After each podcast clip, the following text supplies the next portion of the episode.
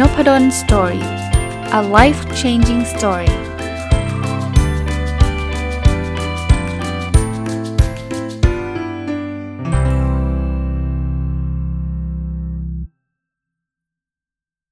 สวัสดีครับยินดีต้อนรับเข้าสู่นพดล Story พอดแคสต์นะครับ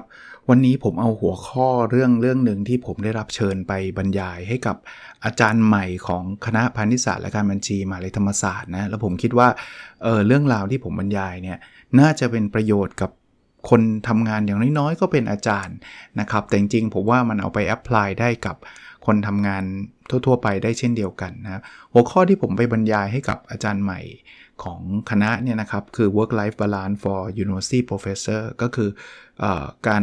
สร้างสมดุลระหว่างงานกับชีวิตของคนที่เป็นอาจารย์มหาวิทยาลัยนะครับ ผมออกตัวไว้ก่อน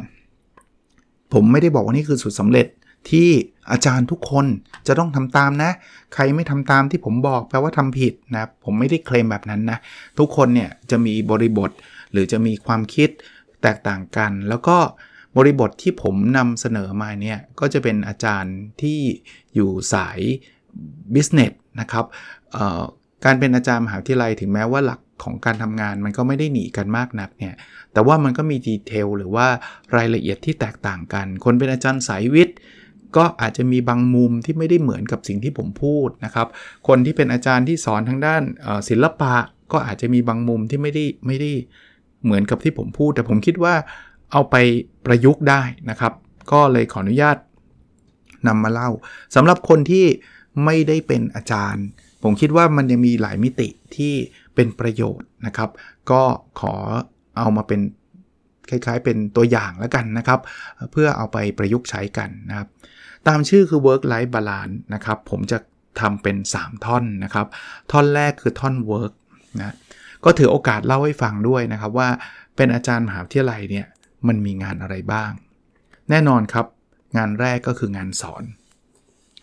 การสอนหนังสือเนี่ยคือหัวใจของอาจารย์เลย เพราะฉะนั้นเนี่ยอาจารย์มหาวิทยาลัยหลาย ๆ ท่านเนี่ยก็ก็ต้องมีคำถามแหละว่าจะสอนยังไงให้ได้ผลดีนะครับผมก็ขออนุญาตแล้วกันนะครับจะพูดอีกครั้งหนึ่งไม่ได้บอกว่าจะเป็นต้นแบบทุกคนต้องมาทำตาม ผมไม่เคยเคลมแบบนั้นนะแต่ส่วนตัวผมเนี่ยก็ต้องบอกว่าก็เป็นคนที่โชคดีที่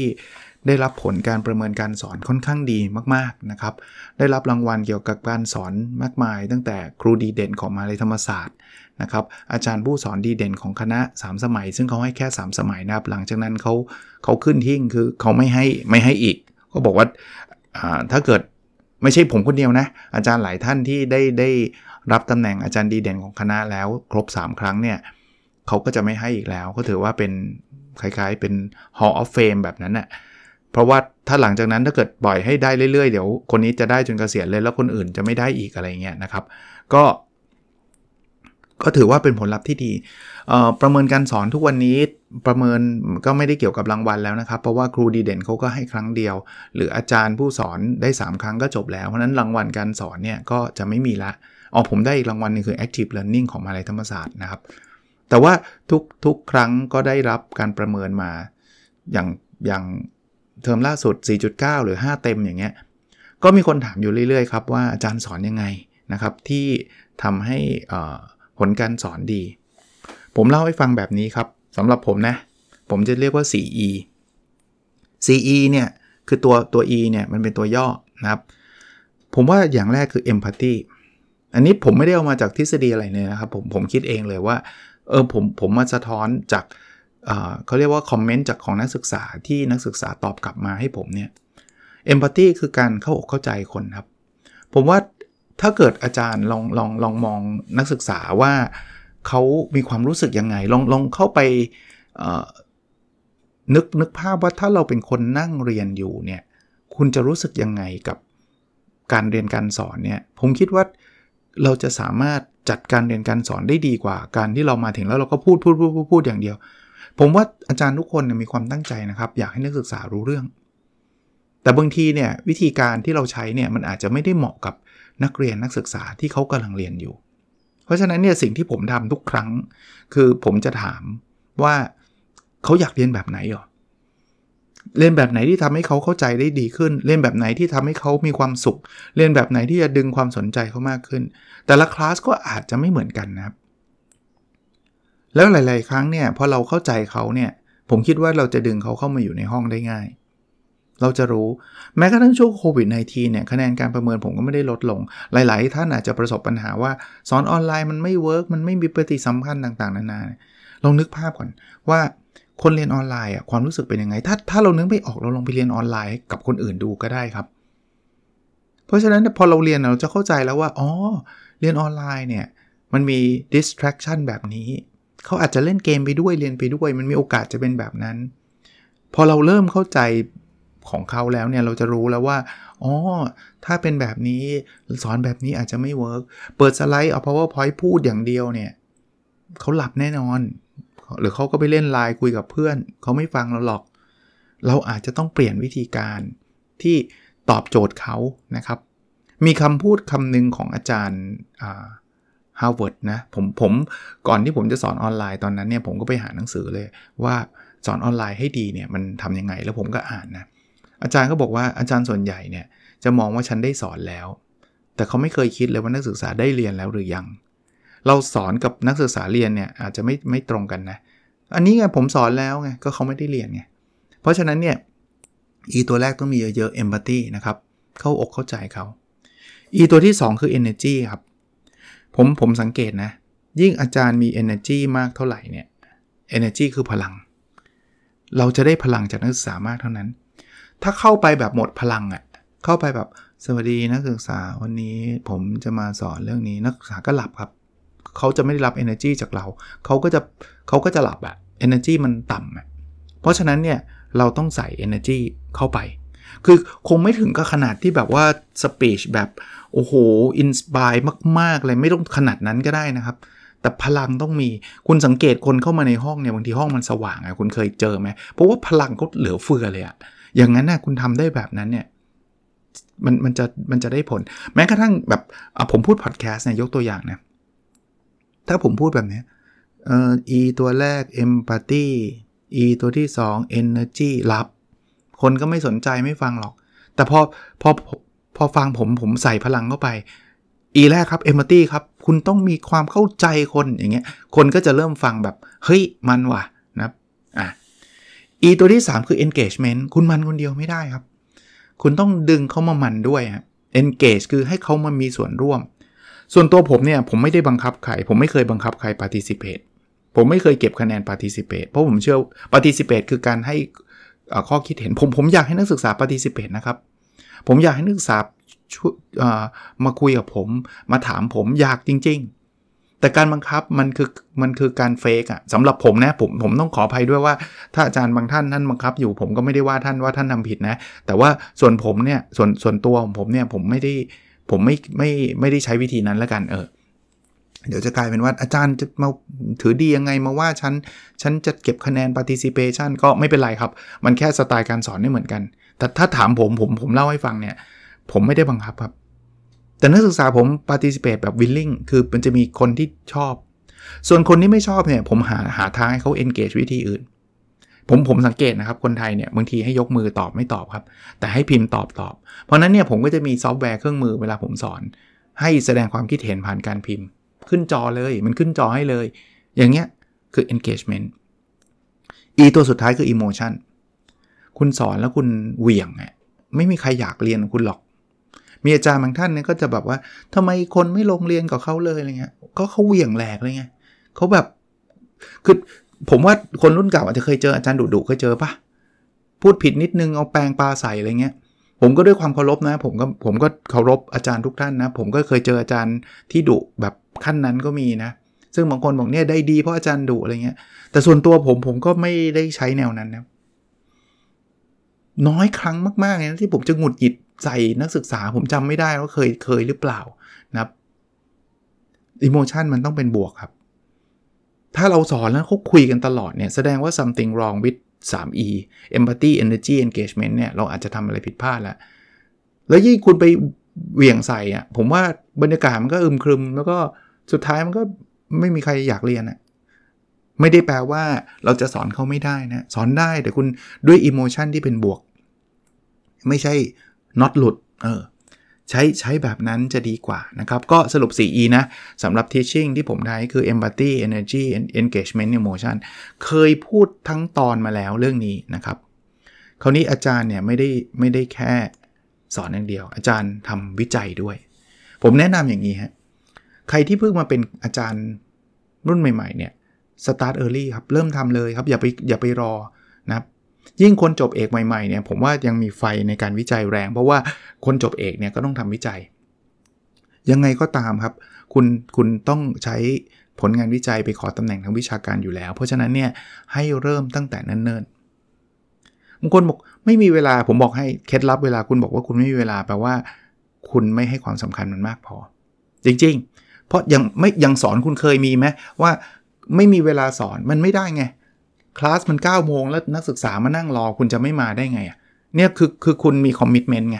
คุณก็สอนเสร็จทุกทุกเทอมอะแต่วิจัยมีไหมที่บอกว่า9ก้าโมงเช้าจะต้องมานั่งทำวิจัย คุณไม่เคยมีคอมมิชเมนต์ประเภทนั้น วิธีการก็คือสร้าง commitment ประเภทนั้น เช่น การไปขอทุนวิจัยพอคุณขอทุนวิจัยปุ๊บเนี่ยคุณจะเจอ commitment ละเพราะคุณจะต้องทำแล้วเพราะว่าทุนวิจัยมันมีจะต้องปิดทุนเนี่ย ไม่งั้นคุณโดนยึดเงินคืนนึกออกปะเพราะเพราะฉะนั้นเนี่ยคุณจะต้องมี deadline ละคุณจะทำแล้วเรื่องที่สำคัญสำหรับคนเป็นอาจารย์สมัยนี้นะครับ คือการขอตำแหน่งทางวิชาการ ไปอ่านกฎระเบียบเลยฮะว่ามันจะต้องขอเมื่อไหร่ยังไงอย่าพลาดครับ เพราะว่าถ้าพลาดคุณจะไม่ได้รับการต่อสัญญาเลย จนกว่าคุณจะได้รองศาสตราจารย์น่ะที่คุณจะได้การต่อสัญญาแบบตลอดชีพ ราะฉะนั้นเริ่มต้นทำเรื่องนี้ไปศึกษาเลยฮะ ต้องเขียนตำรากี่เล่ม ต้องเขียนบทความแบบไหนเขาถึงนับไม่นับ อย่ามาแบบ last minute แล้วจะต้องทำมันจะทำไม่ทันครับ งานวิจัยไม่ได้เขียนวันนี้เสร็จพรุ่งนี้นะครับ มันใช้เวลาเป็นปีๆกว่าจะได้รับการตีพิมพ์อะสอนไปแล้ววิจัยไปแล้ว งานอันที่ 3 ให้บริการวิชาการสู่สังคม ส่วนใหญ่จะมาจาก 3 ด้านหลักๆ คือ การไปฝึกอบรมให้กับองค์กรภายนอก อันนี้ก็เป็นสิ่งที่คุณสามารถทำได้ ถึงแม้ว่าข้อนี้จะไม่ได้เป็น requirement สอนวิจัยใน requirement ก็คือคุณต้องทำไม่ทำคุณคุณคุณไม่ได้ต่อสัญญา แต่ว่าอันนี้ไม่ใช่ requirement แต่อันนี้ก็เป็นสิ่งที่ดี คุณจะได้ประสบการณ์กลับมาด้วยนะครับ การที่คุณไป train คนอื่นนะครับ มันก็เป็นการสร้างประโยชน์ให้กับคนจำนวนมากนะครับ การเป็นที่ปรึกษา คุณมีความเชี่ยวชาญด้านไหน คุณไปให้คำปรึกษาด้านนั้น คุณก็จะมี connection คุณก็จะเป็นเป็นรู้จักคนจำนวนมาก แล้วคุณก็ได้ช่วยเหลือเขาด้วย หรือการไปเป็นคณะกรรมการในชุดต่างๆ ไม่ว่าจะเป็นภาครัฐภาคเอกชน หรือรวมทั้งเป็นบอร์ดของบริษัท คุณจะได้เคสต่างๆ เยอะแยะมากมาย ไม่ได้แปลว่าคุณจะเอาเคสแบบนั้นมามาสอนอย่างเดียวนะครับ แต่ว่ามันมันคือการ apply หรือประยุกต์เอาความรู้ แล้วเราจะได้อัปเดตความรู้ด้วยนะครับ การที่คุณไปฝึกอบรมไปเป็นที่ปรึกษาหรือว่าไปเป็นกรรมการต่างๆเนี่ยมันจะทำให้คุณ up to date อะไม่ไม่ไม่งั้นไม่เช่นนั้นเนี่ยเราจะสอนโดยใช้ตำราเมืองนอก อาจจะเก่า 5 ปีแล้วมันเล่าให้นักศึกษาฟัง เดี๋ยวนี้เขาไม่ทำแบบนี้ไปแล้วแต่คุณไม่รู้ไงเพราะคุณไม่เคยเข้าไปอยู่ในภาคเอกชนหรือว่าภาคธุรกิจนะครับ การที่เราให้บริการวิชาการสู่สังคมเนี่ยทำให้เราได้รู้เรื่องพวกนี้ อีกงานหนึ่งครับ ซึ่งงานนี้ก็ไม่ใช่ requirement เหมือนกันก็คือ งานแอดมินงานบริหารคำว่าแอดมินของอาจารย์คืองานบริหารตำแหน่งบริหารอาจจะบริหารในคณะหรือบริหารในมหาวิทยาลัยนะครับ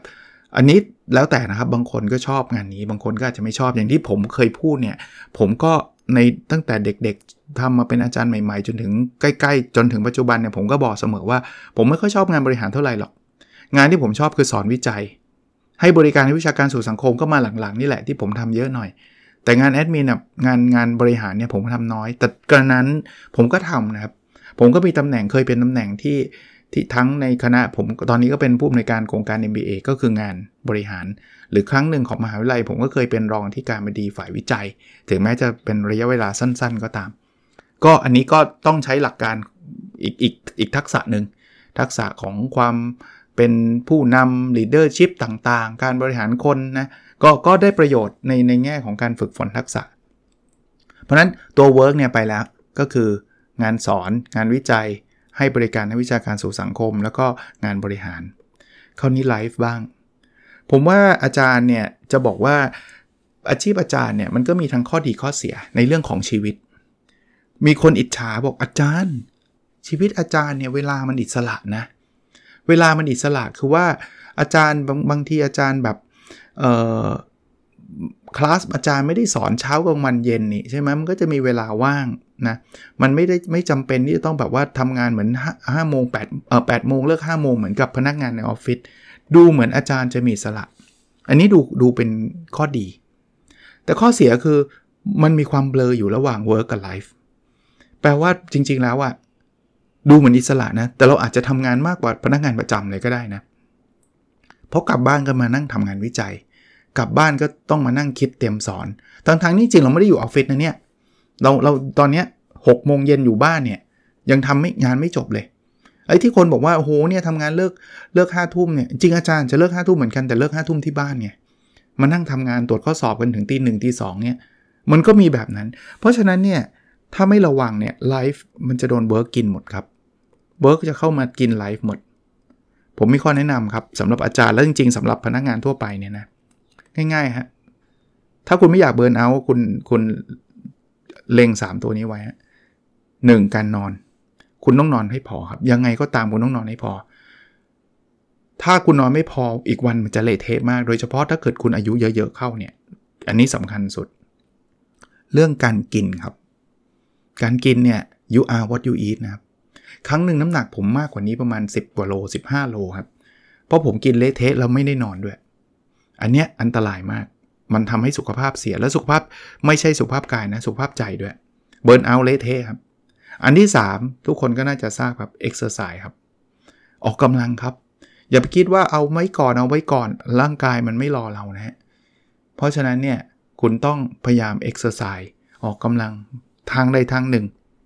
นะครับ อันนี้เป็นส่วนของ life ซึ่งง่ายๆเลยนะกินนอนแล้วก็ออกกำลังกาย ต้องแบ่งเวลาครับ ต้องแบ่งเวลา คราวนี้ทำยังไงอะ่ะ เพราะว่า work ก็มีเยอะ life ก็ต้องทำเวลามันจำกัด อาจารย์มี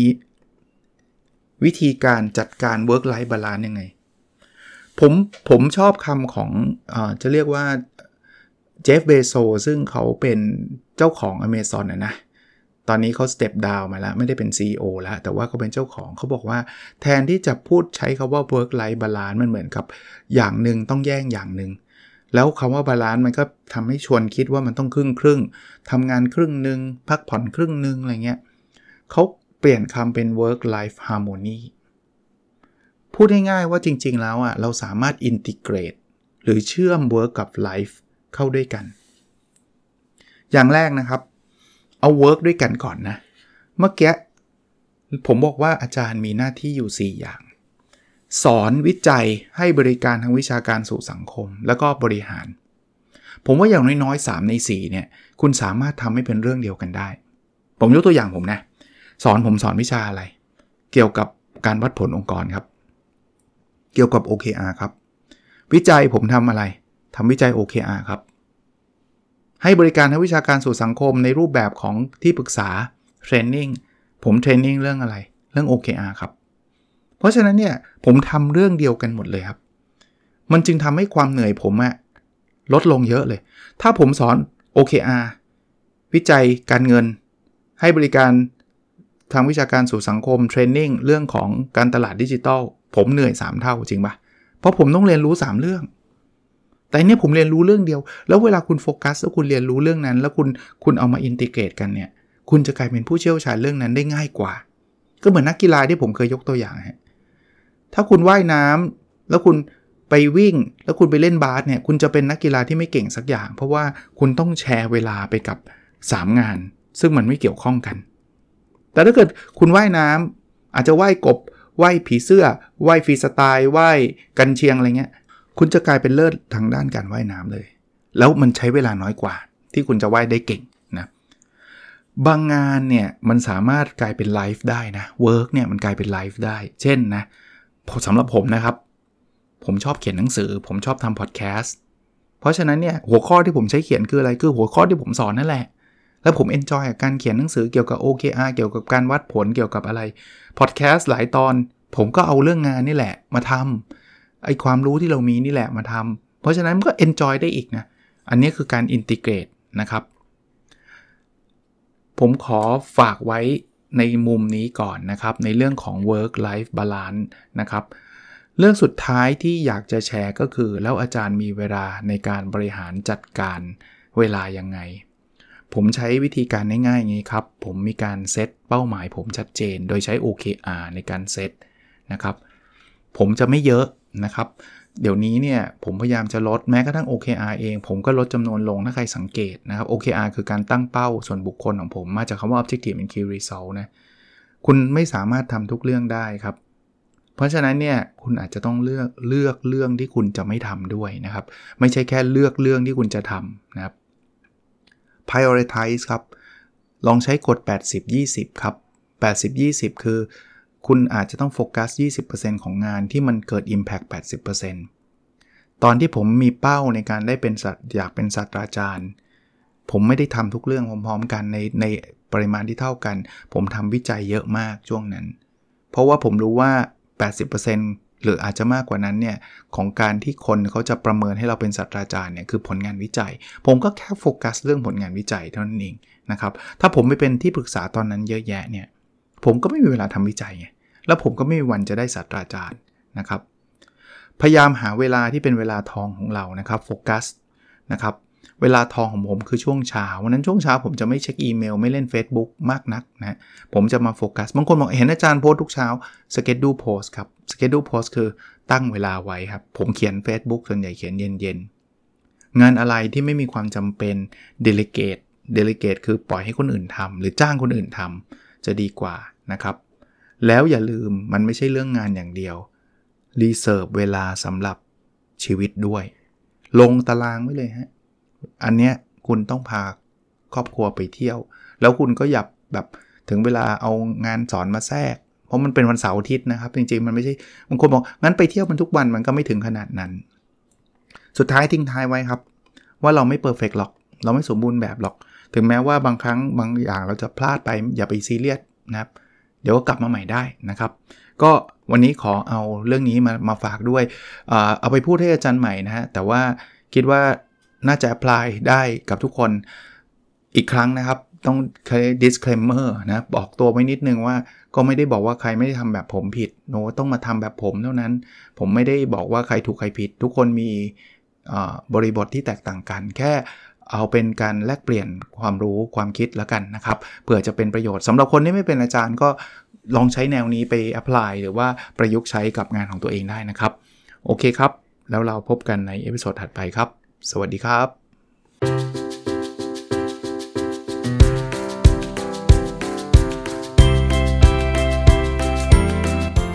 n o p a d o n Story a life changing story